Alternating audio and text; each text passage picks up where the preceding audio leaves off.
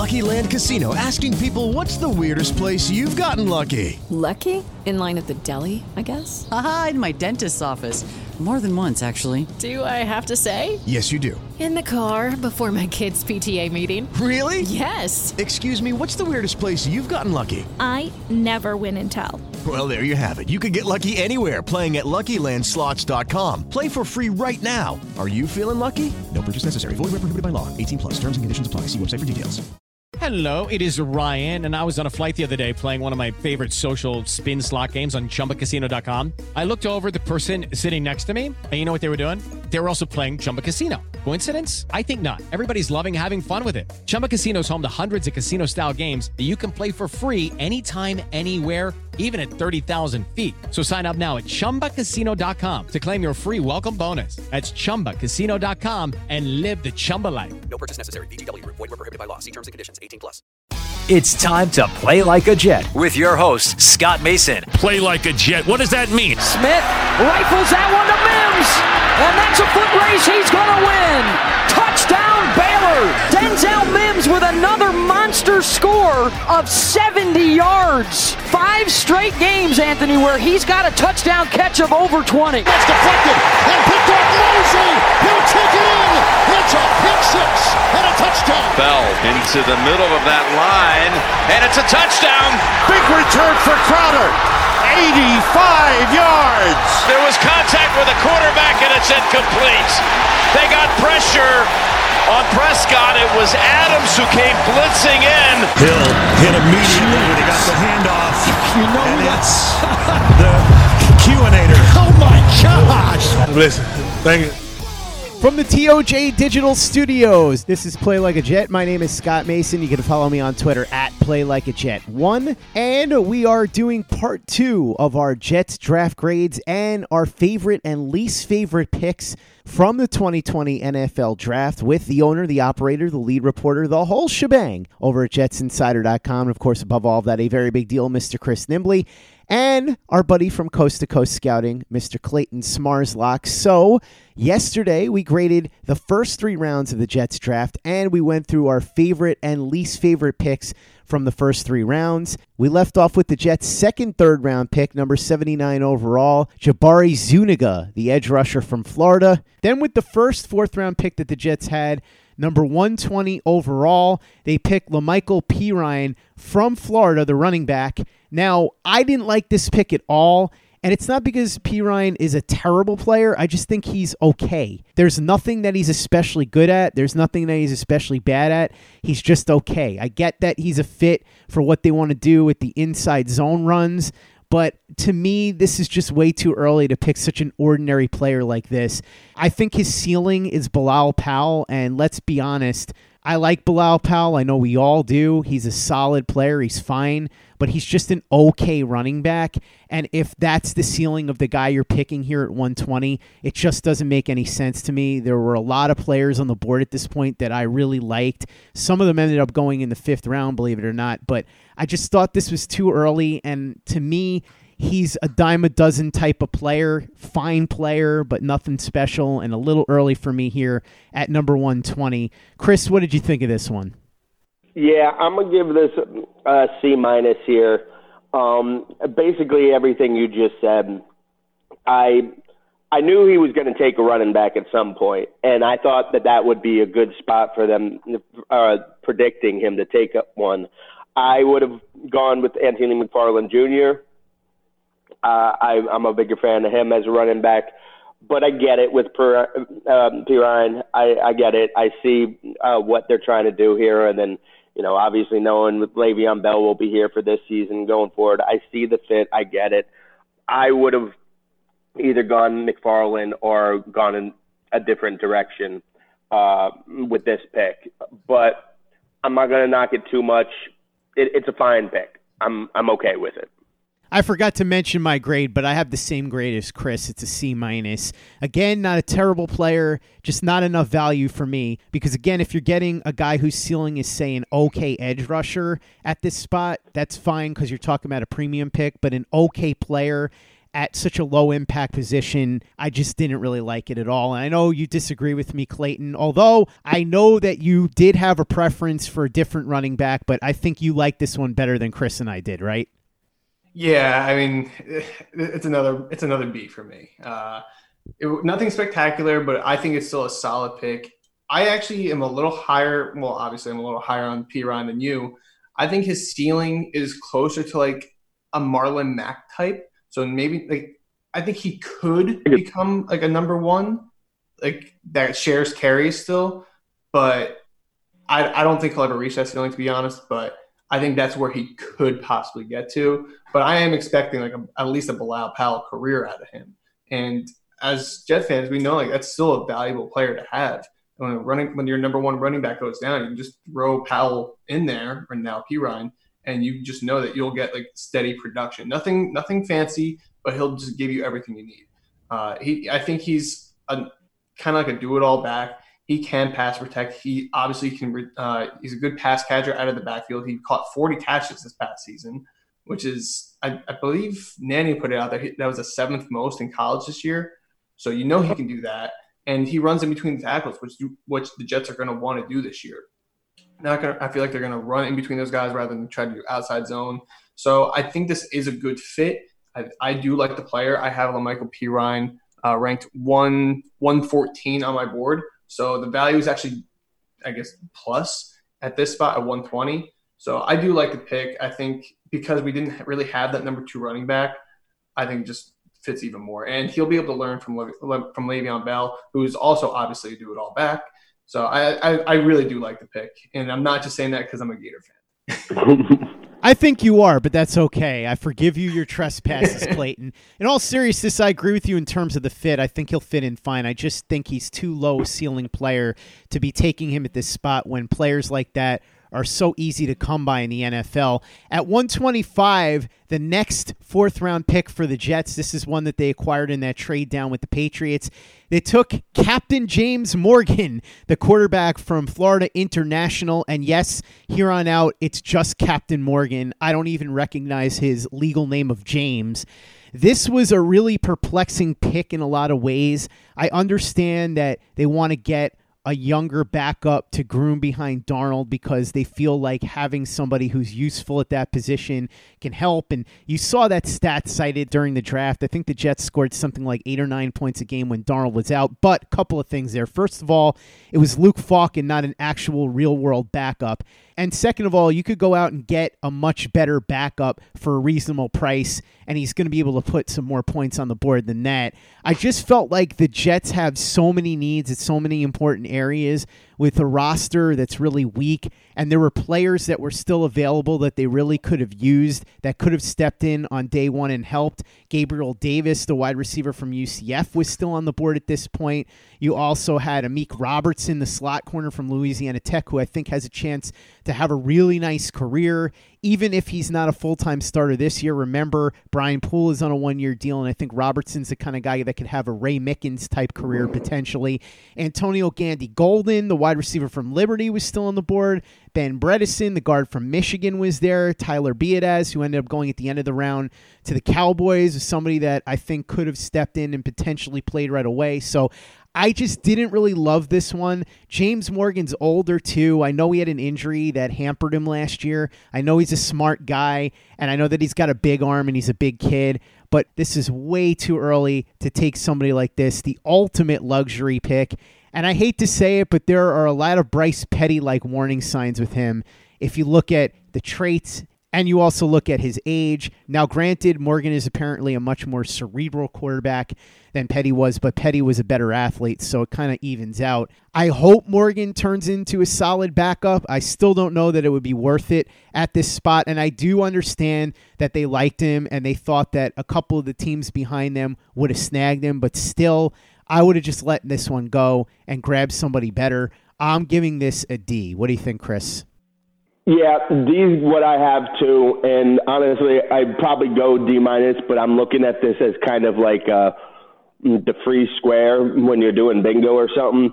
You you you leave the draft with nine picks, and I'm giving you one of when I'm judging it. I'm giving you one of them where I can just throw it out. Like you get to go ahead and just take a shot at whoever you want. Reach too high for something that I don't think you need or that will really help you. You get to do that at least once in this whole draft. I would still have gone plenty of other directions. I don't see how this helps you this year. You know, even talking about people talking about this as a, him being a backup, like right off the bat. Uh, like you, you're not comfortable with James Morgan playing at all this year, like you know, like at all, especially with the shortened off season. I don't see how you can possibly be comfortable with that. Um, you know, I I get it just on um, knowing how the NFL works, uh, knowing what coaches like and their quarterbacks. Uh, I I totally understand why he would be the pick there, and it makes sense from that angle. But it's not something I said earlier that I thought the, the the edge was a little bit of a force. This felt like a little bit of a force too, but it also made me think like, hey, maybe this was the the pick Joe Douglas turned to Adam Gase and said, here, this one's yours. Uh, so I don't know. I just there's there's nothing you can really say or do about this pick that's going to get me excited in, in any type of way. So um, I'm just going to stick with a, a, a flat D right here. Clayton, what'd you think? Are you as low on this as Chris and I are? Yeah, I was. I was sitting on my couch watching this, and I was like, I, I was so shocked that they actually went quarterback this early. Um, I mean, I get it. Uh, I understand because, especially Joe Douglas being where he's been, like he's had to deal with quarterback injuries in his past stops. Obviously, the Jets uh, they have Sam Darnold, who's missed three games in each of his first two years. So we do know how important backup quarterback is. But in 2020, James Morgan is no higher than third on your depth chart. Um, and if you're using a fourth round pick on a third string quarterback, it just doesn't make a whole lot of sense to me. Um, but I do get that that's not that's not the long term plan. The plan is for him to be a backup quarterback for uh, three, four, five plus years, whatever it is. Um, and who knows? Maybe he gets plugged in there sometime, and then they can get a, a higher pick because he plays well in Darnold's absence. But there were other players I would have taken here. Uh, you mentioned Amik Robertson. I liked Josiah Scott. Um, I liked Gabe Davis, Antonio Gandy Golden, uh, Tyler Biadasz. You got you got some other receivers that went later on, Bradley and Anae again.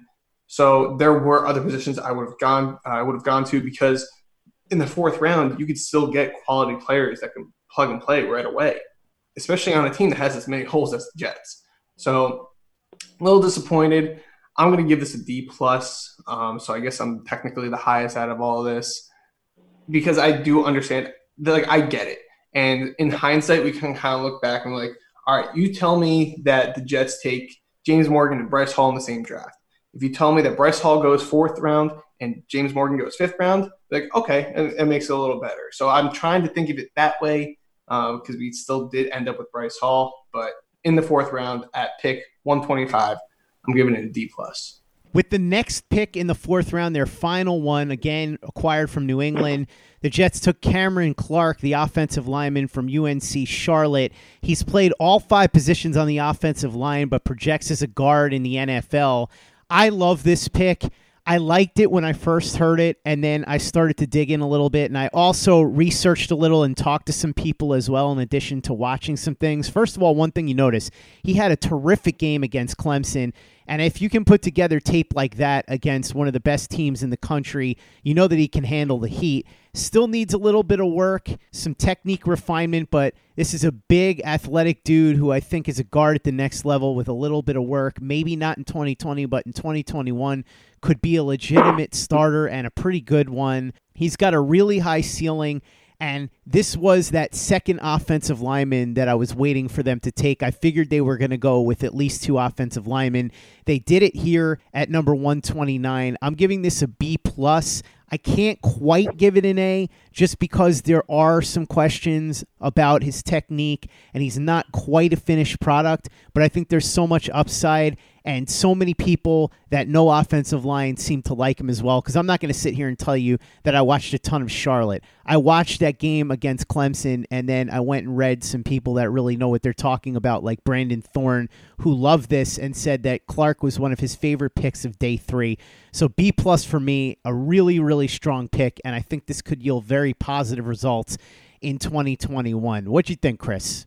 Yeah, I'm gonna I'm gonna do what you couldn't do. I'm gonna bump it up just just a touch higher, and it's in large part, like you said, I I certainly didn't watch a second of him at Charlotte before the draft. I, I I didn't watch the second of Charlotte game, so I don't know, but I did look and lean on some people who I know and trust with the offensive line. Brandon Thorn is an example, and I did see that Clemson showing myself.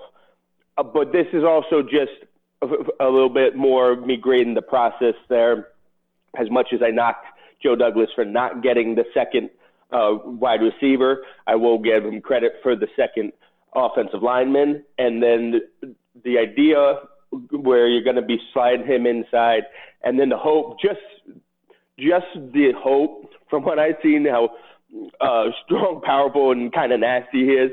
Just the hope of being able to play one day maybe not this year, maybe next year, but being able to play him and Mekhi Becton next to each other, that that gives you know that makes my eyes light up. That makes me feel something warm in my tummy. That that, that makes me think, okay, there can be uh, like a, a devastating, powerful pairing there potentially. And if that's what Joe Douglas saw, and then I'm. Uh, how he went about this draft, how deliberate he was with all those picks, I'm going to defer to him a little bit there as well and trust what he sees there. So I'm going to go ahead and uh, just the overall process of this. I'm going to go ahead with an A minus on this one. Clayton, I gave this a B plus. Chris gave it an A minus. Do you have it graded higher, lower? What'd you think? Uh, I'm going to go with you, Scott. I'm going to give it an a B plus. When they first took him, I was kind of like iffy about it because I do have an early fifth round grade on him. So like the value wasn't like crazy um, at this spot but I thought there were a couple other guards that I could have. I guess I would have preferred, like Kevin Dotson, for instance, uh, from Louisiana. He was uh, Robert Hunt's teammate. But kind of, you mentioned Brandon Thorn earlier, and he's one of the most respected, uh, I guess, Twitter offensive line gurus out there. And and he loves it, so that kind of just bumps it up for me. And you know that Joe Douglas knows offensive line, so if he likes it, that bumps it up for me as well. So I mean, I'm more and more comfortable with this. He, Cam Clark was actually he might have been the very last player I watched before Thursday night, um, and obviously I watched that Clemson game. It was it was actually incredible to watch. Just seeing throw people, it reminds us of Mekhi Becton and what he does to not just Clemson but every team that he goes against. So, and uh, Chris, you just mentioned it. If him and Mekhi Becton play yeah. next to each other on the left side, mm-hmm. they are going to punch these defenders in the mouth. And they, I don't know if they're going to want to get up. I really don't. just, all they're going to have to do is just hand the ball off to Bell, Perine, or whoever our running back is, and just throw, and run to the left side, and they're going to run some people over. I'm, I can't wait for it to happen. I, I hope it works out for Clark he does have some things he has to work on. Uh, he does get penalized quite a bit. Um, I'm just reading here. I, I, don't see that in tape. I see it like on one of his weaknesses on NFL.com.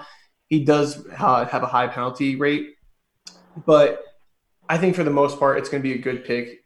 It's not going to be a 2020 uh, plug and play, but I can see him starting in 2021 because I mean Alex Lewis, he could be he could just be gone after next year. So I do like the pick. I'm giving it a B plus. In the fifth round, number 158, the Jets get Bryce Hall, the corner out of Virginia. He was a guy that easily could have gone in the third round or even the fourth, but he slipped because of an ankle injury. Not a tremendous athlete, but very instinctual, always knows where the ball is going, physical too plays good in press coverage, which is perfect for what Gregg Williams likes to do. A leader, too. He was a captain on that defense, and he's going to be hungry and eager to prove something after falling down the board. Terrific value here at number 158. I wanted the Jets to take him with one of those fourth round picks, actually. And so for them to still get him here at 158 feels like a real win for Joe Douglas. I think he comes in and immediately will compete for starting reps at corner because the only one that I think for sure is penciled in as a starter is Desir and he's injury prone. So who knows exactly what's going to happen there. Even if Desir starts the season as the starting cornerback, it's very possible that at some point he ends up getting hurt and can't play. And on the other side, it's still up for grabs. And there was another addition there that we'll talk about in a bit. But this one to me, at this value, at this point in the draft, I'm giving this one an easy A. What do you think, Chris? Yeah, I'm giving this an A plus, and I, it's just for a similar reason as the Mims pick. I just like you, I was sitting there saying, uh, at, "What about Bryce Hall for those fourth round picks?" Uh, he was still on board, and just the value of getting him in the fifth. Um, you know, if it wasn't for the ankle injury and the ankle surgery, and I think this is he's. I talked about this a lot uh, leading up to the draft that I thought you know, you might see certain GMs pass on certain players and not being willing to take certain risks on certain players, injury related, and, and some uh, instances we saw that didn't matter. Like Van Jefferson ended up going higher than we thought, uh, but I think that that might have played against Bryce Hall here because if if he was didn't have the injury at all, uh, he would have been much higher in my opinion. Um, and not just my opinion. I think at least most of the draft community is on board with that. But if he could have at least been looked at and evaluated, then he probably would have gone at least a little bit higher. And obviously, they have the tremendous need at cornerback. At this point in the draft, it made all the sense in the world. And if he didn't take him there, I would have really been like, "What? What is going on? Why aren't you doing this?" Uh, so I just think it's it's perfect place for him. He's going to get the work. He's going to get the reps. He's going to get the chance here, and I think he can. You know, like like you said, he's not a top end uh, athlete when you're talking about CBs, but I I think that gets overblown sometimes when we look at CBs, and I I think he can be really good going forward. He's not going to you know turn into a Revis or a, a top end elite like that. I don't think, but he can be really solid, and to get him at the fifth round somebody uh, that uh, that good and talented, I, I think that's a steal for him. So again, grading the process here, and I think the way that Joe Douglas went about getting him was perfect. So A plus for me. Clayton, I know that you had mocked Bryce Hall to the Jets in the third round a couple of times, so you must have loved the value here. I'm guessing that you're on board with Chris and I giving it a very high mark. Yeah, absolutely. Uh, I'm also giving it an A plus, second A plus of the draft. Uh, I actually have him rated higher on my board than both Ashtyn Davis and Jabari Zuniga. So you obviously know, for in my perspective, the yeah. value here is amazing. Uh, Bryce Hall, he he could have possibly been a first round pick in the 2019 draft if he entered. So he went back, obviously got injured, broke his ankle, uh, gruesome injury, and then falls all the way to the fifth round. I would have taken him in the third round if we needed to. I, would have been more than okay with it. I thought I thought that value would have been okay. But to get him in the fifth round, it's it's incredible. You can possibly get a starting corner in this spot, just like we did with maybe Bless Austin. That still remains to be seen. But if you can get a starting corner in the fifth round, that's a home run pick. And what makes this even better too is like he fits Gregg Williams' scheme perfectly. Like he's a he's a long, lengthy corner. He's not the fastest guy. Uh, unfortunately, like obviously because he had broke his ankle, we couldn't see him at the combine. Uh, but he's not the fastest guy, but he will get in your face and he will he will jam you at the line of scrimmage, which is always great to see. And obviously, that's what Gregg Williams wants, and that's kind of what they got later on in the draft too. As you mentioned, we'll get to that. The only reason I don't, I almost knocked it down to an A, just because I don't know if you guys saw his video when he like after he got drafted and like he was talking to the Jet fans. He looks like a 16 year old I don't know if you saw me. He looks like a child. I did not. but no, I'm sticking with an A plus. I think this is great. I think it's a great value pick, and uh, hopefully he can just come in. Maybe not 2020 because he's still rehabbing, but 2021 and be that day one starter. And at number 191, the Jets' first sixth round pick, they took Braden Mann, the punter out of Texas A&M. Manish told us all this could happen. I knew they had wanted a new punter. They weren't satisfied with Lachlan Edwards. They had tried to get Sam Martin. He ended up not coming here. And so they focused on Braden Mann and decided to use one of those sixth round picks on him. And here it is. There were some people that were hating on this one. I'm fine with it. I know that punter's not a super important position, but this is the sixth round. You're typically going to be getting guys that are special teamers, that are part time players, that are major injury risks or something. There's a reason these guys are there in the sixth. If Braden Mann can be the punter for the next decade, I'm cool with using pick number 191 on it. I'm not going to give them a super high grade just because it is a punter, but I think this is a B minus pick. What do you think, Chris? Yeah, I'm going to go a little higher here. I can't I can't go fully high because it's a a, a punter, but I'm going to go with a, just an A, and I'm giving it an A because I think this is what the sixth round is for. Uh, sometimes you find you can find somebody you know slipping through the cracks at a more important position, but I like the idea of using your sixth and seventh round picks on a guy for you know special teams, whether it's punter or kicker or even if you can, you know, think that you have like a Matthew Slater type uh, special teamer, uh, gunner type situation. I like using those picks on those guys just because I like having the peace of mind to be like, okay, we got this guy. We don't have to worry about this position for the next couple of years. Obviously, we'll have to wait to see how he actually kicks in NFL games. But watching him, the the cannon he has on his leg, how good he is at directional kicking, uh, I just I love it. That when you can, if you can find somebody like that and identify him in the sixth or seventh round, and then you don't have to worry about it. We've seen this, uh, you know, over the last couple of years with uh, kickers, rotating kickers in and out. They let Jason Myers go, which I thought was a good thing, not to pay for uh, that type of money for an outlier year. And I get that you don't want to invest that type of money in somebody, especially somebody you don't trust. But we're talking about a six round pick here. And if they're comfortable and thinking, okay, we got our punter now, at least for the next couple years, and then figure out down the road, I like that instead of having to be sitting here continually rotating guys in and out, trying to figure it out. Uh, you, you kind of saw last year they they were like putting off making any real critical decision on the kicker situation and then all of a sudden the season starts and it's like oh my god we don't have anybody who can kick and they they're cutting people one week and then signing somebody else and then having to cut them and that gets you into uh, too much of a pickle so there's a a middle ground here of not going too hard and spending too much money on these positions but also not just ignoring it until the last minute. And the peace of mind this gives me for just being like, okay, they got their punter now. Now you don't have to really think about it again for years. Clayton, I know that this wasn't the most popular pick, but to me, they got a useful guy, somebody that could be a long term starter, even if it's at a very unimportant position relative to the rest of the positions on the field. I gave it a B minus. Chris went higher than that. Where do you fall? Yeah, I'm actually going B minus as well. Uh, I I like I like the pick. Uh, I do because they obviously needed a punter, and Braden Mann just so happens to be the best punter in the draft. And he won the 2018 Ray Guy Award. Uh, I guess apparently he had a down 2019, but the talent's there, and Pat McAfee approved, so I approve. But I'm not giving it a B just because there were some guys that I would have taken uh, three receivers in particular Isaiah Hodgins, who I had in the top 100. I had KJ Hill with an early fourth round grade, and I had James Proche with an early fifth round grade. So, or sorry, Proche. I would have taken any one of those three guys um, because I I really thought they needed to get two receivers in this deep receiver class.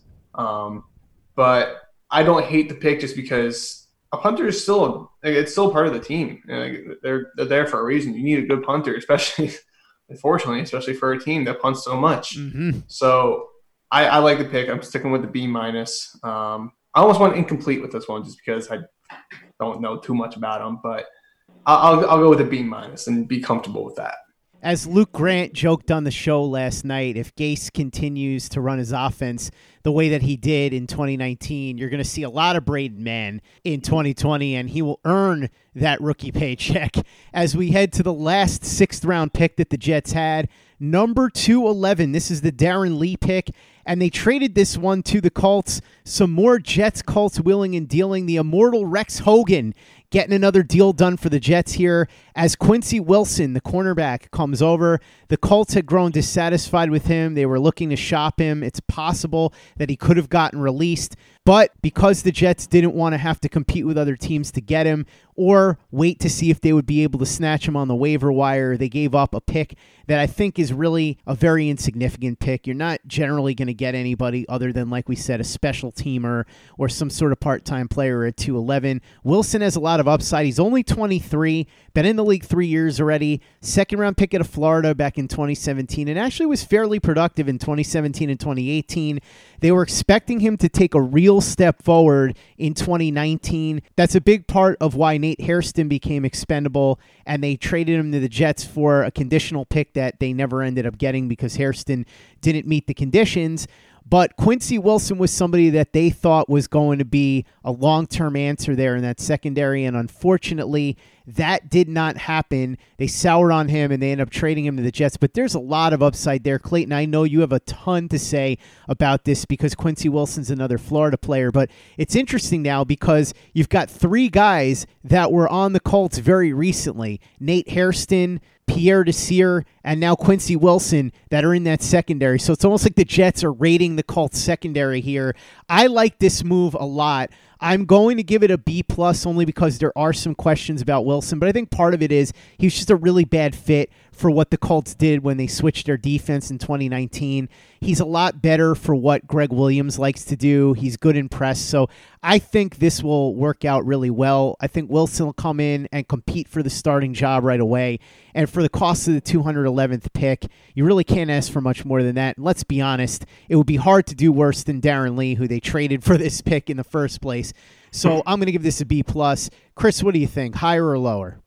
I'm going right the same. B plus. Uh, I I I like this move. Again, I said uh, with the punter that that's what I think these rounds are for. It's also for trading for uh, vet players. Um, now, this wasn't the Ravens trading a fifth for Calais Campbell. This wasn't anything quite uh, at that level. But I think with Quincy, Quincy Wilson, you saw the the scheme change in Indianapolis really uh, had a negative effect on him. I think he'll be a much better fit here with the Jets and Gregg Williams' defense. Um, and again, like you said, and like I, you look around at what you're going to get at, in the sixth round, and if you can go ahead and get somebody like Quincy Wilson, especially at a position of need, uh, to come in and, you know, they've added a, a bunch of new faces there now between Desir, Bryce Hall, Quincy Wilson now. They still have Blessuan Austin there. So there's going to be a, a bunch of bodies there, and you got to hope that one or two of them shake free and uh, show you something. So, again, it's about the whole process of it. I like that, you know, he probably sat, Joe Douglas sat there, looked at his board, and was like, you know, I don't value any of these people and what they can do for me this year and going forward more than what I can get out of Quincy Wilson.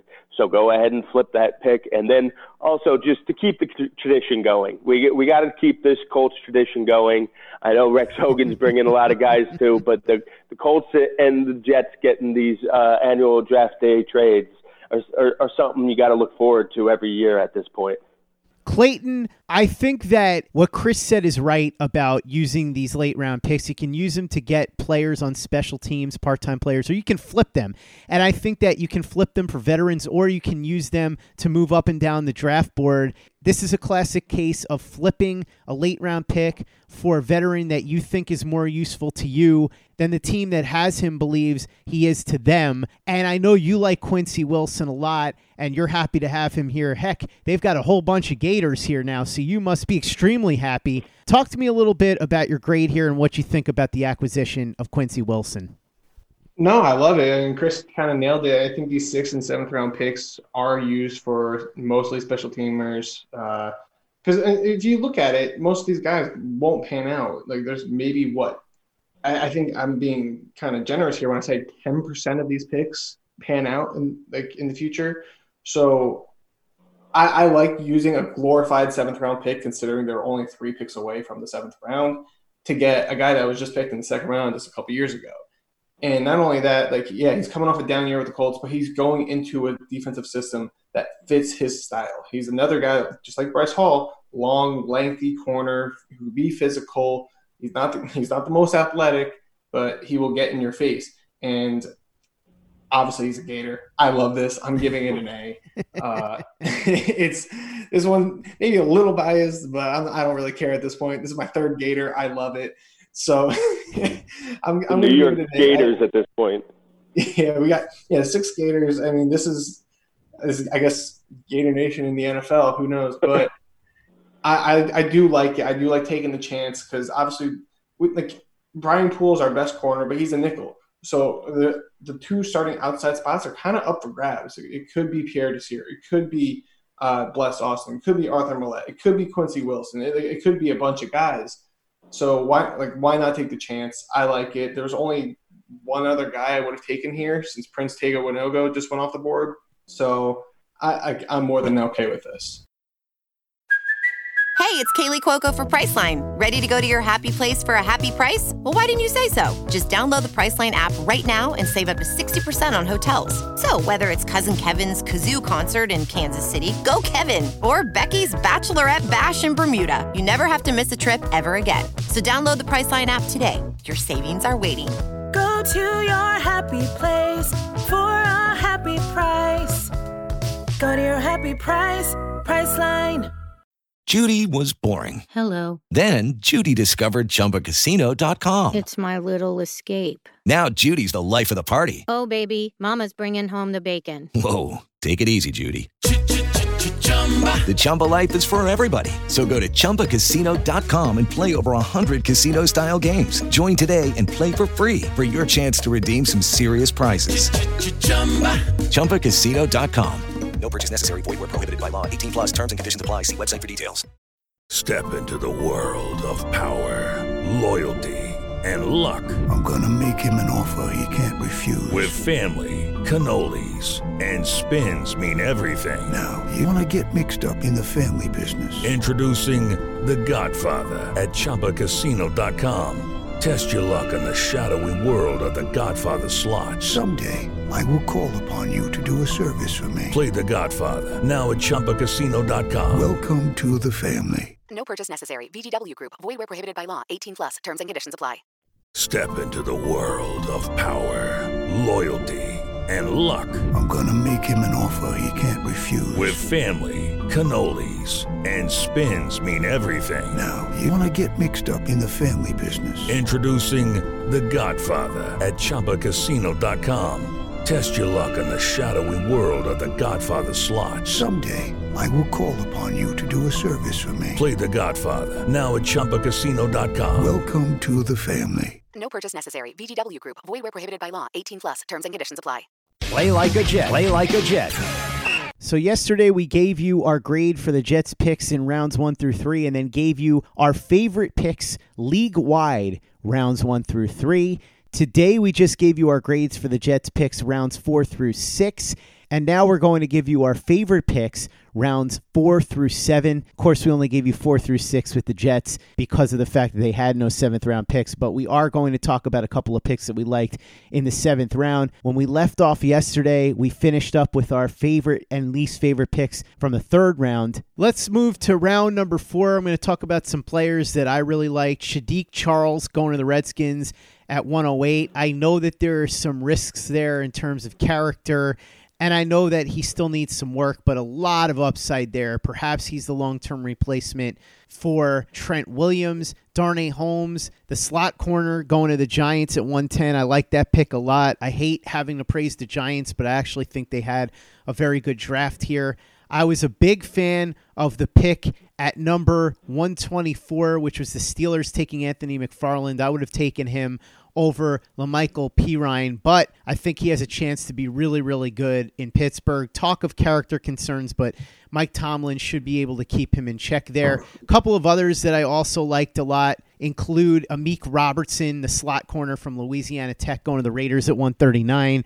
That's somebody that I said I would compare favorably to Ray Mickens, and Ray Mickens was one of the better slot corners that you would have seen back in his time. I like Antonio Gandy Golden a lot going to the Redskins, so they get another weapon there for Haskins to try and prove himself. Ben Bredeson, the guard from Michigan, going to the Baltimore Ravens. Another perfect Ravens pick. I could totally see him eventually being a starter at guard there. And Tyler Biadasz, the center from Wisconsin. I know there's injury concerns there, but I think he could jump in right away and start and take the place of Travis Frederick. So that's a really good case of getting a high level player to fill a need. And then there were a couple that I wasn't entirely crazy about, but one that stuck out to me Joshua Kelly, the running back from UCLA at 112 to the Chargers. I like Kelly, but that seems pretty high to me. I don't know about him, especially over McFarland and a couple of other running backs that I think were better. So that's one that I thought was questionable. There were a few, but mostly I thought there were some really good value picks. Each of these rounds really had a lot of value. This was a pretty good draft. Chris, what do you think? Round four, what are your thoughts? Yeah, again, I got a lot of the same names as you. The, at the top of my list, though, the, my favorite here is Anthony McFarland Jr. That's somebody that I thought the Jets should go after. And I really, really like, think he's going to be really good coming out of this. I like, again, what Washington did. I, I like their swing at Saahdiq Charles there, and I like getting um, and Antonio Gandy Golden. Uh, I, I like Tyler Biadasz. Get, getting a Wisconsin offensive lineman this late in the draft is, is a pretty good bet usually. Um, so, yeah, it, I, I really like those picks. Uh, I like the Gabriel Davis pick to the Bills as well. And then really the picks I don't like, uh, James Morgan. Oh yeah, we're we're not talking about the Jets. So, um, yeah, I mean, there's there's not too much here. Uh, I I wasn't a huge uh, fan of Solomon Kindley at Georgia, the Dolphins pick, or John Simpson, the Clemson guard that went to the Raiders. Those are probably the two names that stick out to me the most. Clayton, who stuck out to you? Yeah, I mean, you guys hit a lot of them that I did like. Uh, I just want to hit on a couple though. I did like, I really liked Kevin Dotson going to uh, Pittsburgh at 135. Kind of hit on him a little earlier. Uh, he was his, he was the right guard at Louisiana, right next to Robert Hunt. He's a big guy. He's not the most athletic, but he will run you over. He he's a power dude, and I, I think he's going to fit in great with that with that offense. Uh, just throw Benny Snell back there and let him work. Uh, I like Josiah Scott. He's very similar to Amik Robertson from Michigan State a little bit of a smaller dude. He's going to play slot at the next level. Uh, Jacksonville, they're, they're, trying to rework that that defensive secondary. They drafted C.J. Henderson.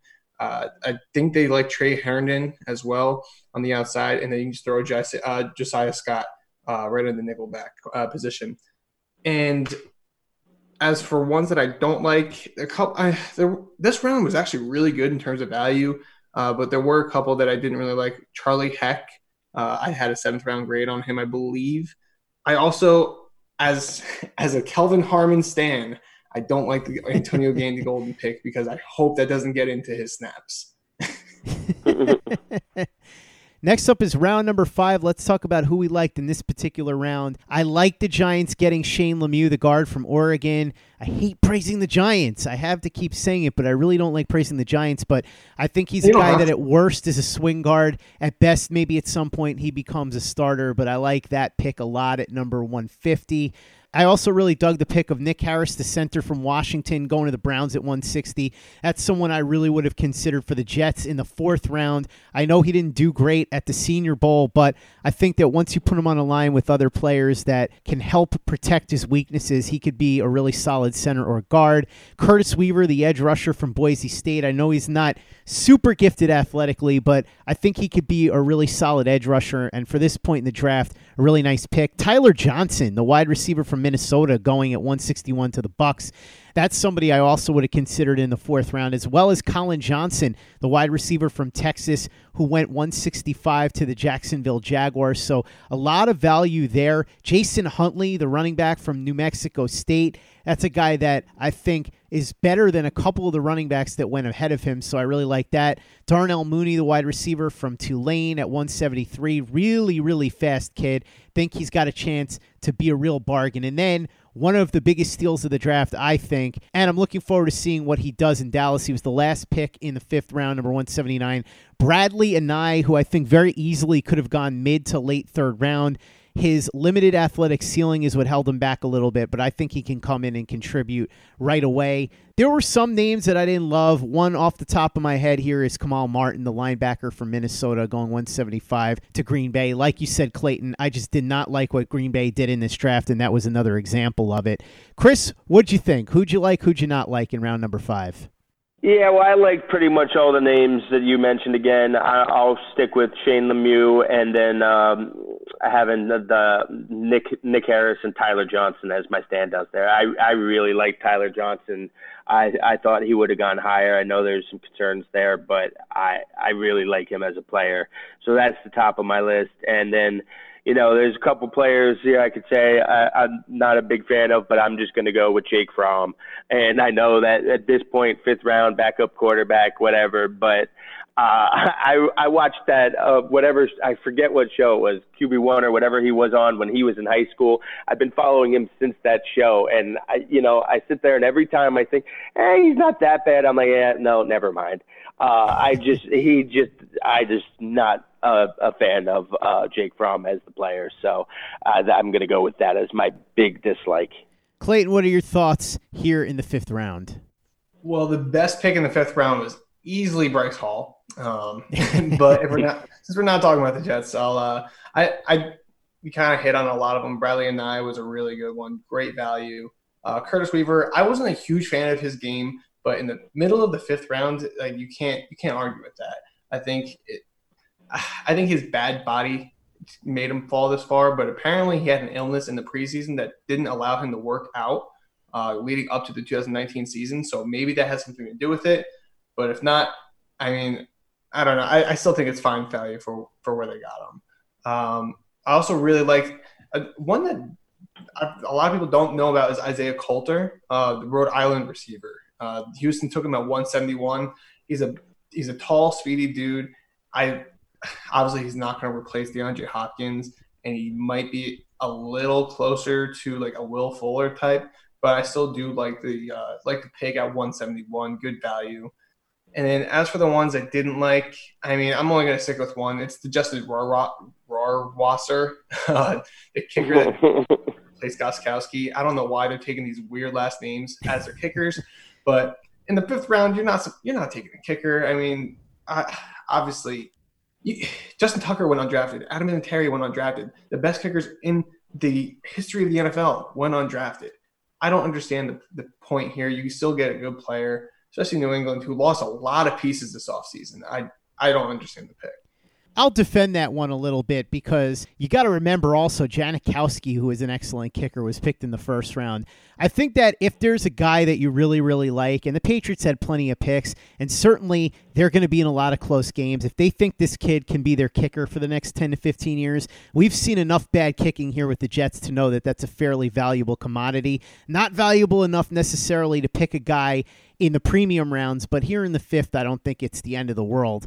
In the sixth round, a couple of guys that I like Netane Muti, the guard from Fresno State. Granted, a lot of injury concerns there, but he's very talented. So this is where you take a stab at a guy like that. Donovan Peoples Jones, a wide receiver from Michigan, going 187 to the Browns. Very talented kid. Never quite put it all together at Michigan, but for this spot in the draft in the sixth round, I think that's an absolute steal. Justin Herron, the guard from Wake Forest, going to the Patriots in 195. It's a guy that could eventually become, at worst, a swing guard, and at best, maybe he eventually turns into a starter. I really like the pick of Isaiah Hodgins, the wide receiver from Oregon State to the Bills at 207.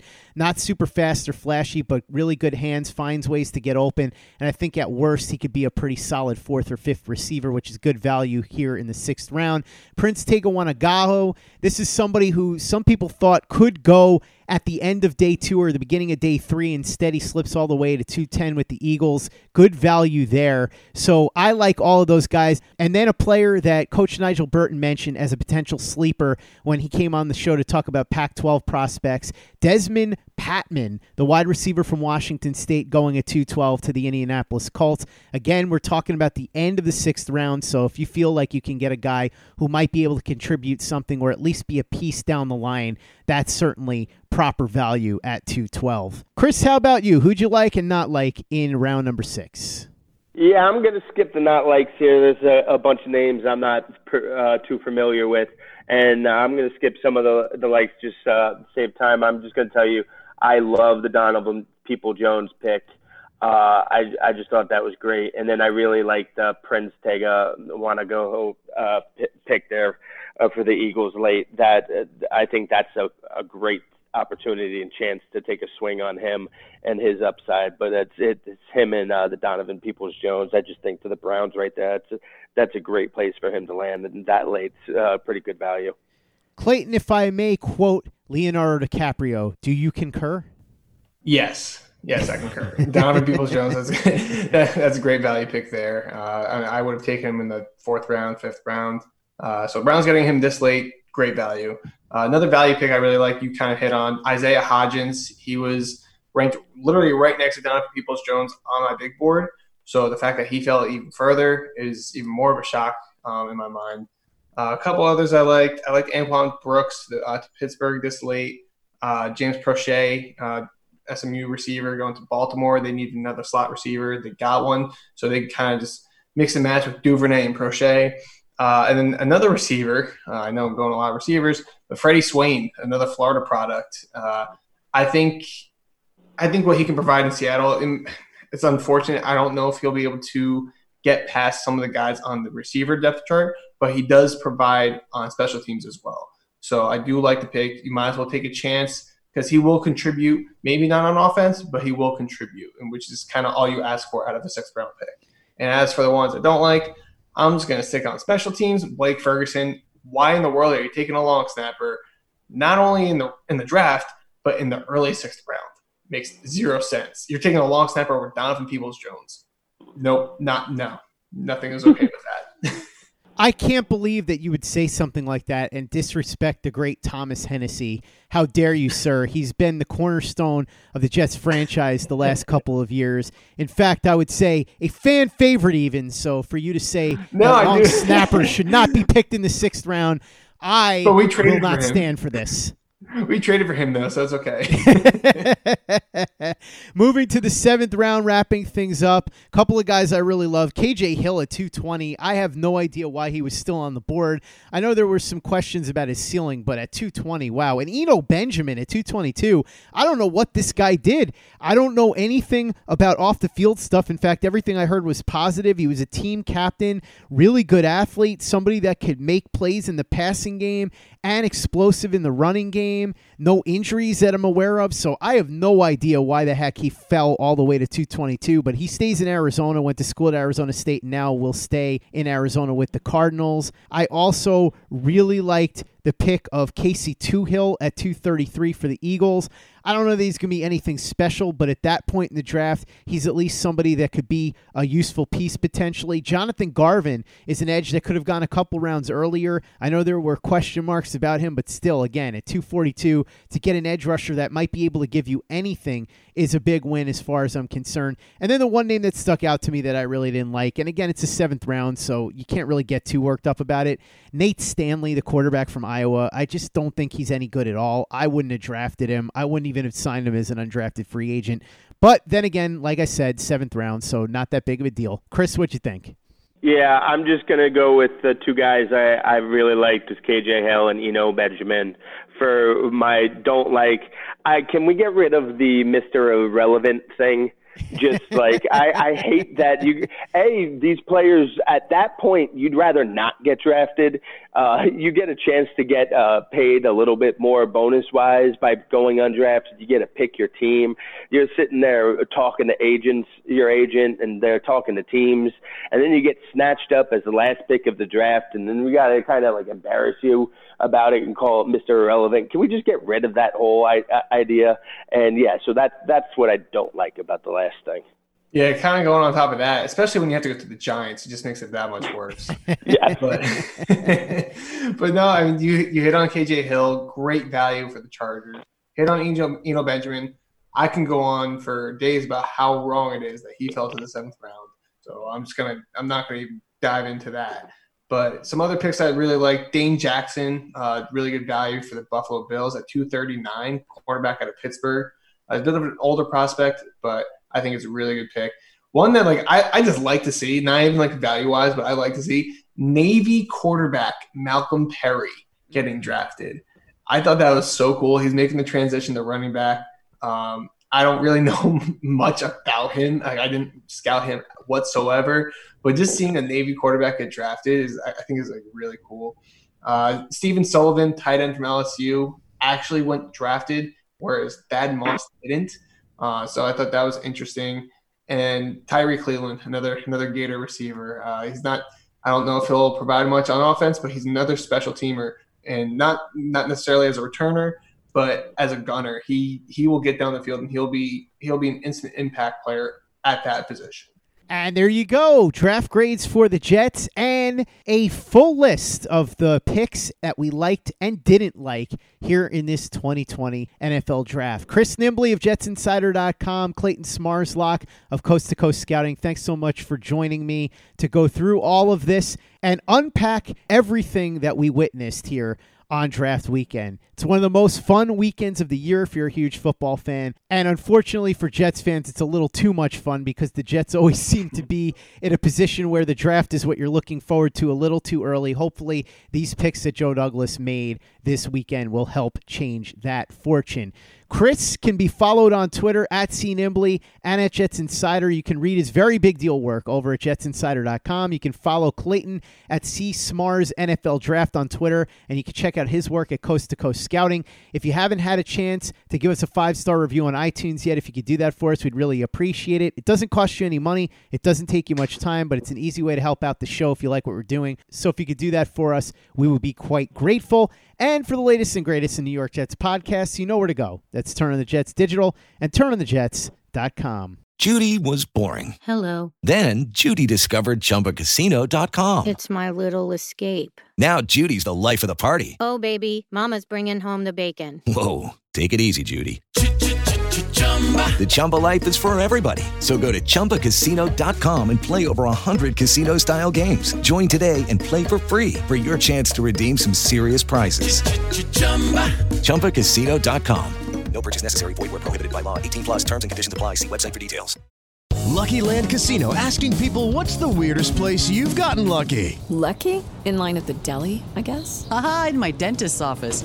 More than once, actually. Do I have to say? Yes, you do. In the car before my kids' PTA meeting. Really? Yes. Excuse me, what's the weirdest place you've gotten lucky? I never win and tell. Well, there you have it. You can get lucky anywhere playing at LuckyLandSlots.com. Play for free right now. Are you feeling lucky? No purchase necessary. Void where prohibited by law. 18 plus. Terms and conditions apply. See website for details.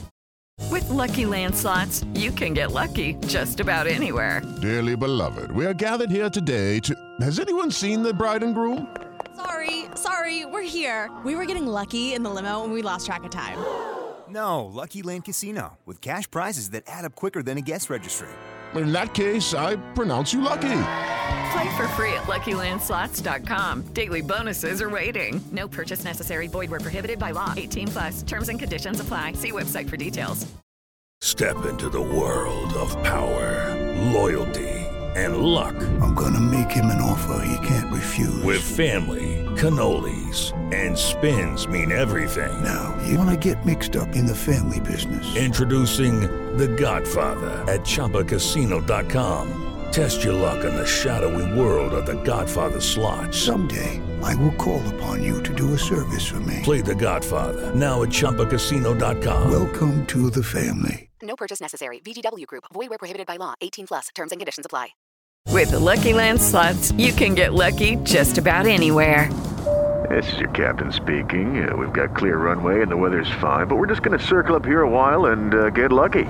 No, no, nothing like that. It's just these cash prizes add up quick. So I suggest you sit back, keep your tray table upright, and start getting lucky. Play for free at LuckyLandSlots.com. Are you feeling lucky? No purchase necessary. Void where prohibited by law. 18 plus terms and conditions apply. See website for details.